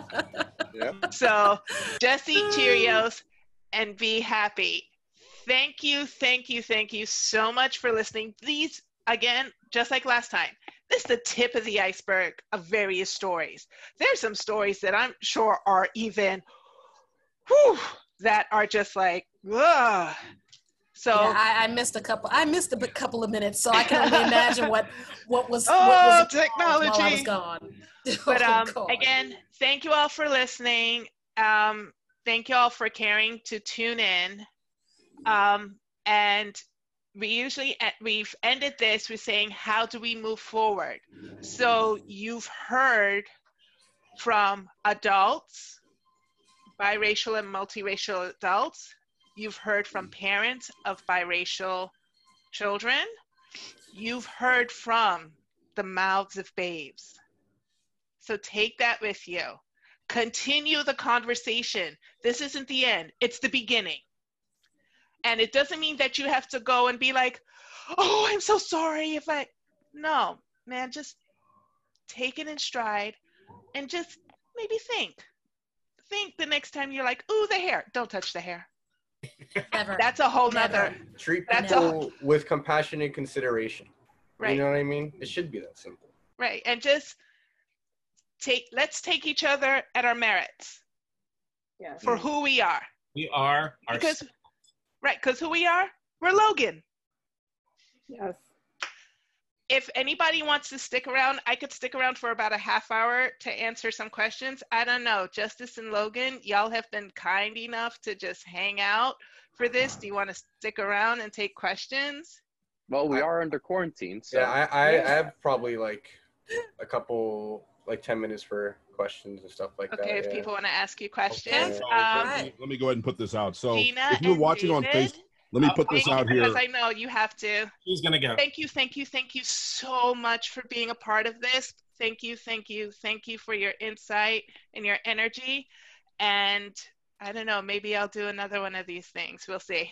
We've had a lot of questions and all that come through um, as the whole conversation is going. I know none of the panelists really got a chance to listen to the overwhelmingly big question that kind of came out was um, Logan uh, and Justice did a great job representing themselves. Everybody was impressed. I don't know if these are direct friends of Logan and Justice, but you guys uh, won the day. So Justice, I guess the best you could be is be Logan because he said he is Logan, and I guess that's the hashtag out of this. Be Logan.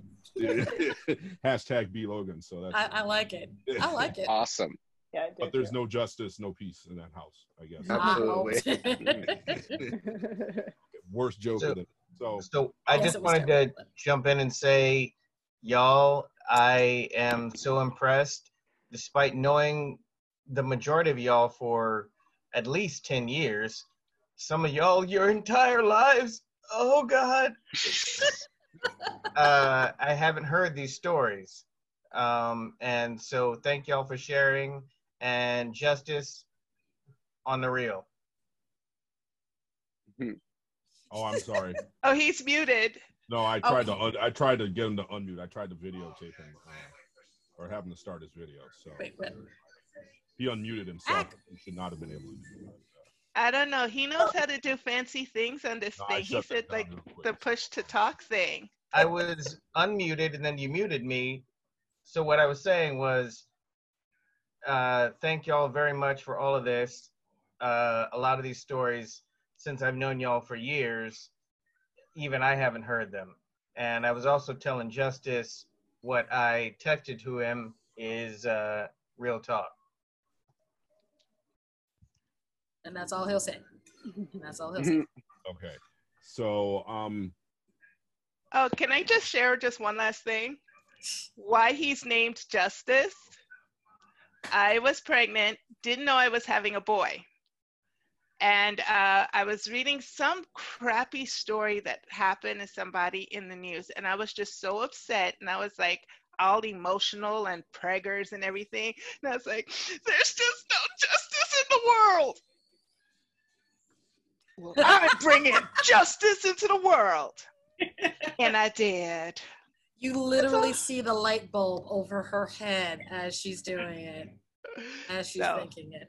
That is why he's So- named Justice. If we had a girl, we were thinking about naming her Liberty. Because there we're you go. stupid. Hey, Anna. Um, we have Anna Davis. You just popped in. So um, if you want to go ahead uh, and release yourself, if you have a question for the panel, please go ahead now. Yeah, I just remembered uh, one point one point where you said about sounding white, Yes. and and that resonated with me because uh, for the longest my name was Anna Fernandez, and anytime that I would apply, people would talk slow so I'd understand them. Oh, English is your second language, so I'm gonna talk real slow, and I'd be like, I am well educated. You really don't have to go there. Yeah. So I was just wondering, like, is there a certain effect or something that that you feel you have to put on in uh, when you go places, or like you, you can't use contractions, or yeah? growing up as biracial with my black father, I remember very clearly that I had to speak proper and well educated because I did not want us to come across as uneducated or too black or too anything just because of how society could see us and the fact of we were a little bit just different than others. So yes, we were not allowed to use colloquial. We were not allowed to have any other yeah, words that would be seen as non-educated. And it's just something that I just went, mm, okay. And Yeah. Having a British Guyanese mother, if I used the term ain't, mm, I had to duck. Yeah, um, I actually, strangely enough, I had to go through the same thing too. Uh, once I think during yeah, uh, during my days when I was you know after school and everything like that in my in my grammar school days, um, I was trying to talk like the kid the other kids in my in my neighborhood. So I went home and my dad asked me a question and I actually used the phrase I don't know rather than I don't know. I did that once. I did that once. Once. Mm-hmm. He let me know very quickly that that is not Oh. to happen again. Can't they see you? And that They can't it. really see you. Well, yeah, he's kind of he's kind of like blending Yeah. into the back. Yeah. No, he he had to go because it's his friend's birthday, so he Mhm. was kind enough to hang out and do this. So now he's you know because He's on his way out. And if you'd like to hear more Hella on that question, you can go back to the first chips in the cookie because we we talked about that some of that whole speaking thing Yes. and all that and uh, Mhm. We being did. artic- quote unquote articulate and Right. what was the other the Oh, other Oh, you speak so stuff. well. Oh, you don't speak sound so that urban. You speak so well and all. Oh. urban speak was not allowed. Hmm. Well, I mean, some of the, and I, I don't know. I might just in on that realm, I've kind of evolved a lot because I'm not from New York, but I lived there for. That's how I know the people here. Um, I mean, I lived there for what 12 years, but I've lived abroad as well, and I've learned how to ask different questions and like, okay, people have a lot of different. There's a zillion different accents, a lot of different languages, and you know, my mom's an elementary school teacher, and the way that you talked, especially during a certain era, it meant one thing. But I think for me, it has changed and i never liked the kind of snotty sort of feel that it that that came with it it's like oh well you just sound better or but when you would get from black people who would say oh well well you, you're trying to sound white you You're trying to sound white. Yep. And um that's a that's an odd thing that i kind of try to not even really deal with anymore. And i lived in astoria for the whole time i lived in new york. And it was weird especially for me. I had to check myself a lot because i lived in tokyo before that and i was an english teacher. And i was used to seeing a lot of people who were asian who clearly didn't speak english as a native language because i was in a whole other country. And i came came to new york and i have to check myself. I saw somebody who was japanese and i could tell like most of the time if, depending on what you're wearing you look like you might be japanese and i might automatically start speaking slowly because for a whole year i had to because i was talking to my students i was like oh my god you're from here and i'm a, I'm a complete jackass for for doing and saying what i did. Um but then i did the whole new york thing that you guys were talking about during the conversation too where i never would have asked it before but i would ask people oh where are you from? I'm in astoria at one point which is literally the most ethnically diverse place on the planet. I think that national geographic came through did a whole study on the whole area. They're like there are literally people from everywhere. So for me it became kind of uh it was just a question. It was really like hello i'm not trying to put you in a box. I was like oh you're from ecuador. You're from you're from uh montenegro. You're from wherever you are. Okay. That's interesting. We can talk about that. And especially on the latin end people would tell me it's like oh no i'm ecuadorian. I'm half dominican half peruvian. I'm all the rest of that stuff. It was fine. And i forgot you know, trying to foreignize people in New York, it seemed acceptable. I moved back here to St. Louis, where I am right now, like just a couple of minutes away from the couple with the guns and all the rest of you know out in their front yard. They're right down there. I used to live in that neighborhood, and um, I would if somebody was Latin and I speak, I'm fluent in Spanish. I would say, "Oh, where are you from?" And I forgot that that is weaponized in many of the rest of the places in the country because I'm trying to ask their immigration status. I'm like, I didn't care what your immigration status was. I was just saying, oh, are you from Mexico? Are you from all these other places? So a lot of it's situational. It's really different.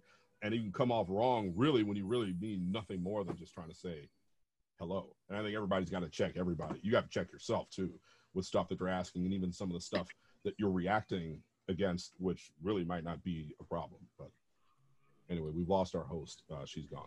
Where, where she? Oh, she's. I think she's We're looking at her body parts right No, we can't see that. So anyway, the um, No, it's uh, it's a part of her her protest art. Yes. Yes. She's uh, yeah, she's mentioned this before. but yeah, um, Um, there were other questions um, that kind of came up. Does somebody want to address? And we just kind of got to that. Does anybody want to address code switching directly? Um, because that was brought up a couple of times uh, during this whole this whole thing, and I think maybe for our multiracial people, I think this was more directed to you guys than to the us, like the black people who talked about it last time. So, um, as For I the it's probably multiracial code switching, we have to do it both ways. mhm. You have to you have to speak two languages. My mother, grandmother, African American grandmother in Southeast DC, running around the streets. I had to code switch to be able to fit in and not get my ass kicked. Yeah. Living up in DC Northwest, I had to code switch to not get my ass kicked there. Going back and forth and being slightly, again, as I was saying, wasn't allowed to talk down, but when I was around other people who were, you have to fit in. I had to throw in curse words. I had to throw- throw in a little slang to basically fit in to versus the other of getting it and being a little more educated.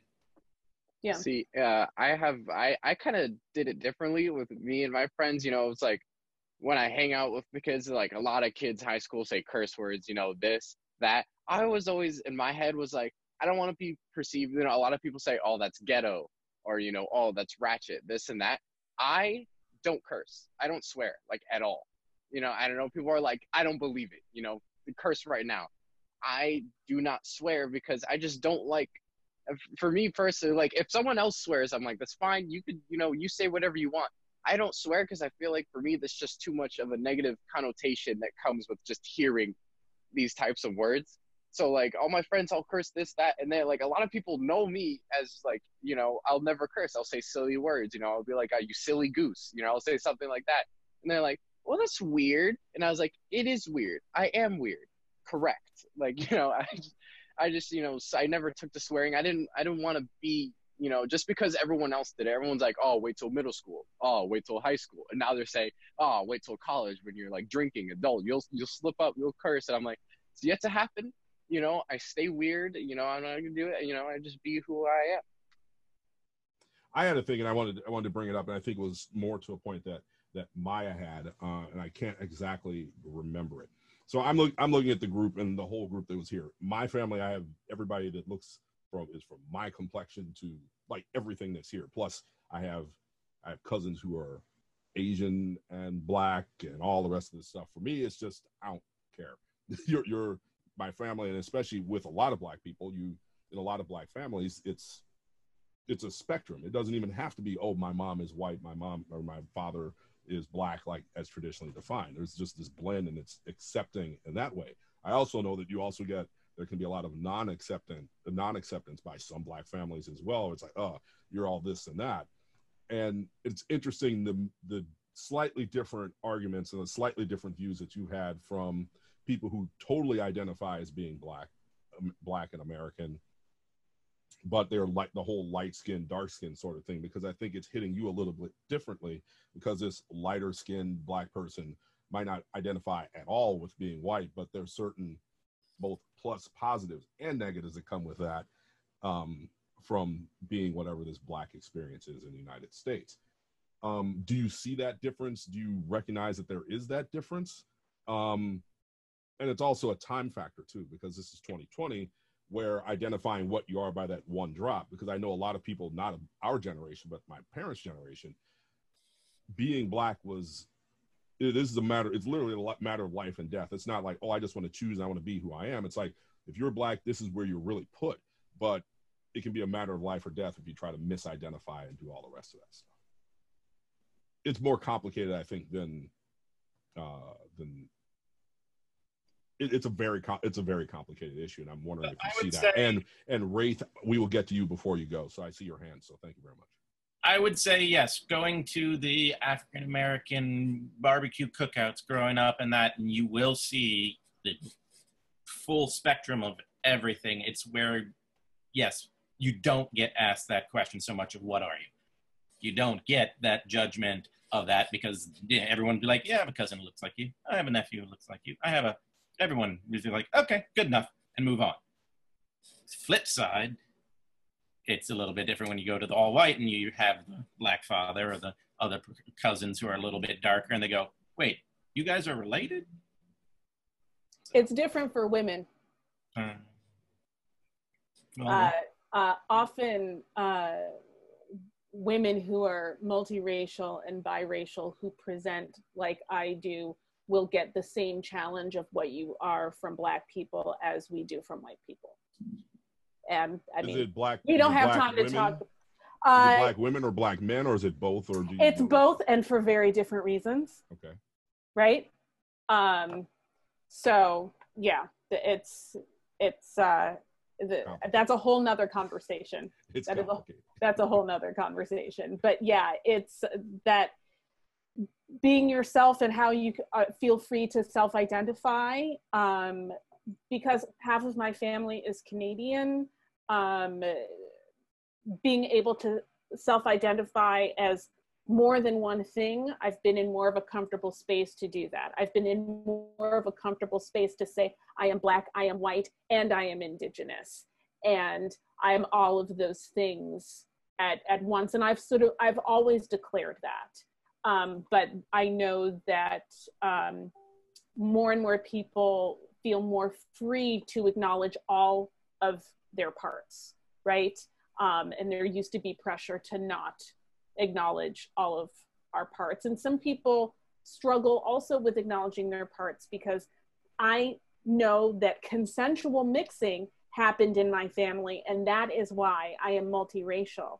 But when you go back many generations, another Mhm. aspect of my ancestry, and another aspect of a lot of ancestry of people who present lighter skinned, who don't identify as biracial or multiracial because they can't point to the relatives in their recent past who are one race or another. They look a certain way because of rape, because of a history of violence and rape in this country. And so I think it's a very complicated thing for people to self-identify in in different ways. I have the privilege of being able to self-identify in some ways because I know some of my family history, but I also have to compartmentalize the white parts of my family that are there because of consensual unions with indigenous and black people and then the other white parts of my ancestry that are there because of rape and slavery.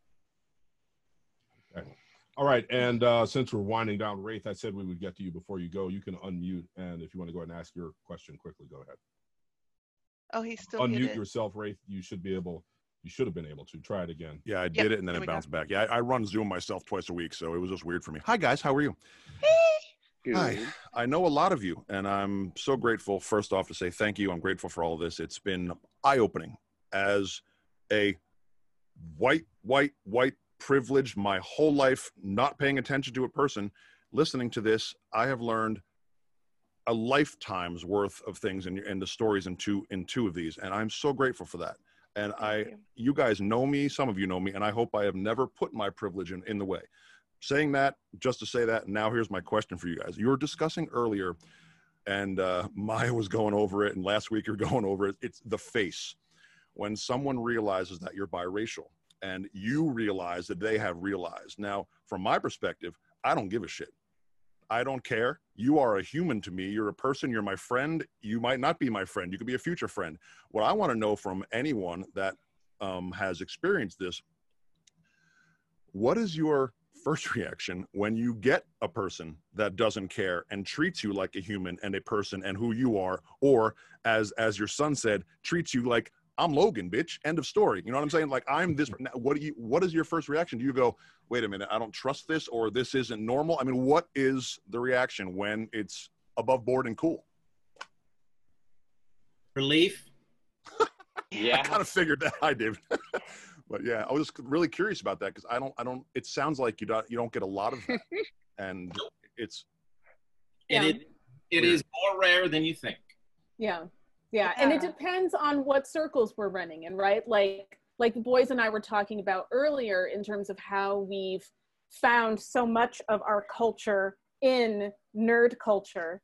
Um, and so once again, if you're yeah, exactly. If you're if you are operating in circles where people are where someone's favorite character is, you know, Gina Torres in Firefly, you know, when it like because of the legacy of things like Star Trek and other things in nerd culture, sometimes we haven't had that awkward experience and we've had the oh you're just you experience and we've had it in nerd culture. We've had it in theater culture. We've had it in the creative arts. Once again none of those spaces are perfect and there's a lot of growth that needs to happen in them. Yeah. but it's often a little bit better. And so um, i think that's one of the like i said earlier i think it's one of the reasons why so many of us do gravitate towards different aspects of nerd culture and the creative arts because we have been able to navigate those spaces a little more comfortably as our authentic selves, which is great. I, I, as you were saying this, I was thinking, and um, Robbie said it in the chat too. Yeah, I was just thinking the same thing. Coming, I met all of you guys at the fair. Right. It's like coming to the fair. Because I remember, For those who don't know, that's New York Renaissance Festival, where yes, half- all, uh, yeah, Yes, where a um, lot yeah, of a- a how a lot, us of us are, yeah. know each other. Um, But I remember, like I said, my big story is one of the reasons I wanted to work there is when, as a patron, Maid Marian was played by a black actress, and I was like, they will hire me, yay! Yeah. So then, when I get there, I finally get there, and I'm just like, just concentrate on doing the work. Concentrate on doing the work. They gave you, they gave you weapons. Concentrate on doing the work.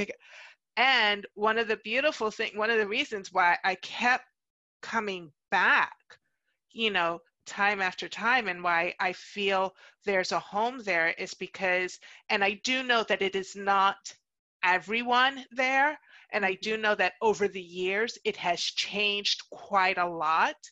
But the people that I met, I would say in my first three years there, are very much people who some people are more in my life now, even though I'm not a part of it anymore.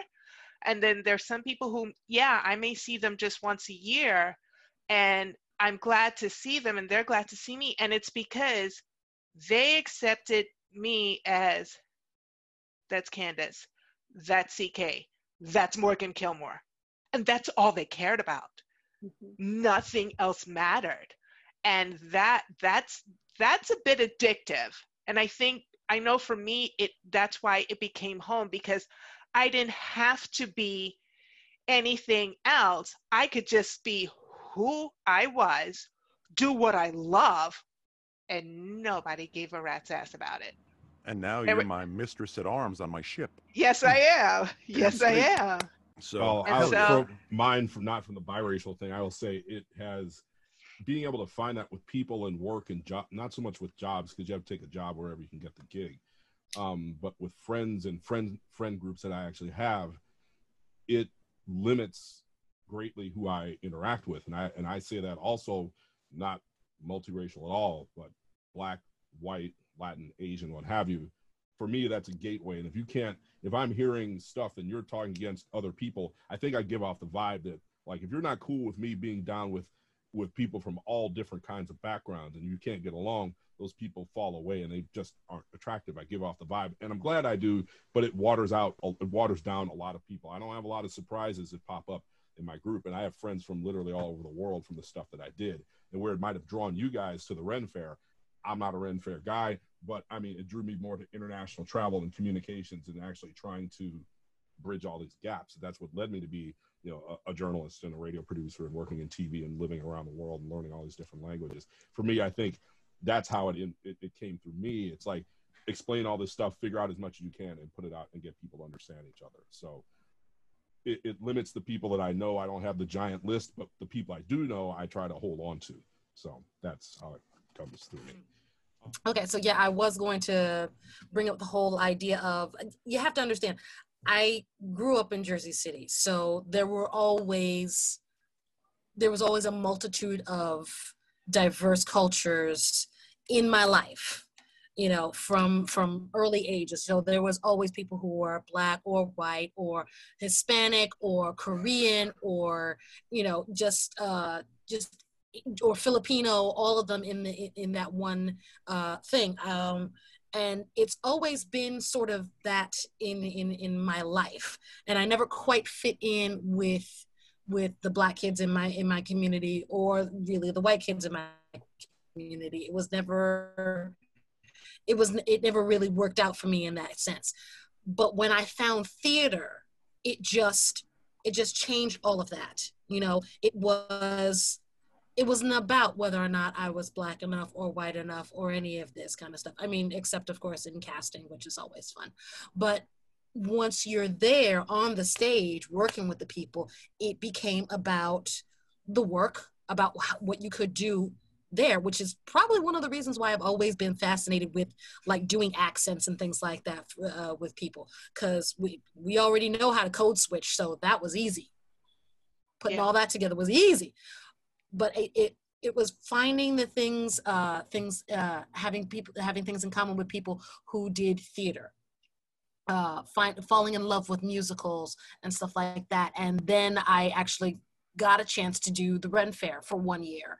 And the people that most of the time the people were describing me as the pregnant girl, the pregnant wench. that was my that was my whole gig for like the entire time. And it was comforting. And I mean, granted, I think besides other than David, I think we were the only two there that, that year. Am I right? No, Maya. Well, no, no, no. Maya wasn't there that year. No. That was 2006. I did a year, and then I wasn't there that year, and then I came back. Exactly. So she and I were like ships in the night in terms of performing at the same time there. Yeah, pretty much. So yeah, it was just it was just us, and I was you know, but I never got the impression that I was being described as the black girl in the whole cast. Yeah. Which it's it's incredibly liberating. Candace is, Candace hit right on it. It's so it's so liberating. It's such it's it's such a weight off your shoulders when it's the it's the one thing that you have to worry about day in and day out everywhere you go is the one thing that you don't have to worry about in a situation. It's not going to affect your paycheck. It's not going to affect the way people see the way you work. It's fantastic. And that is what we love about doing things at the Ren Fair or doing things on stage. Yeah. Remember, it's the beginning of the con of the conversation. And uh, much love to you all. Go out, be well, and remember when somebody asks you what you are, just say, "I'm Logan." Logan. yes. Thank you. And this has been it. chips and chips and a cookie too. Good night. Okay. Good night, y'all.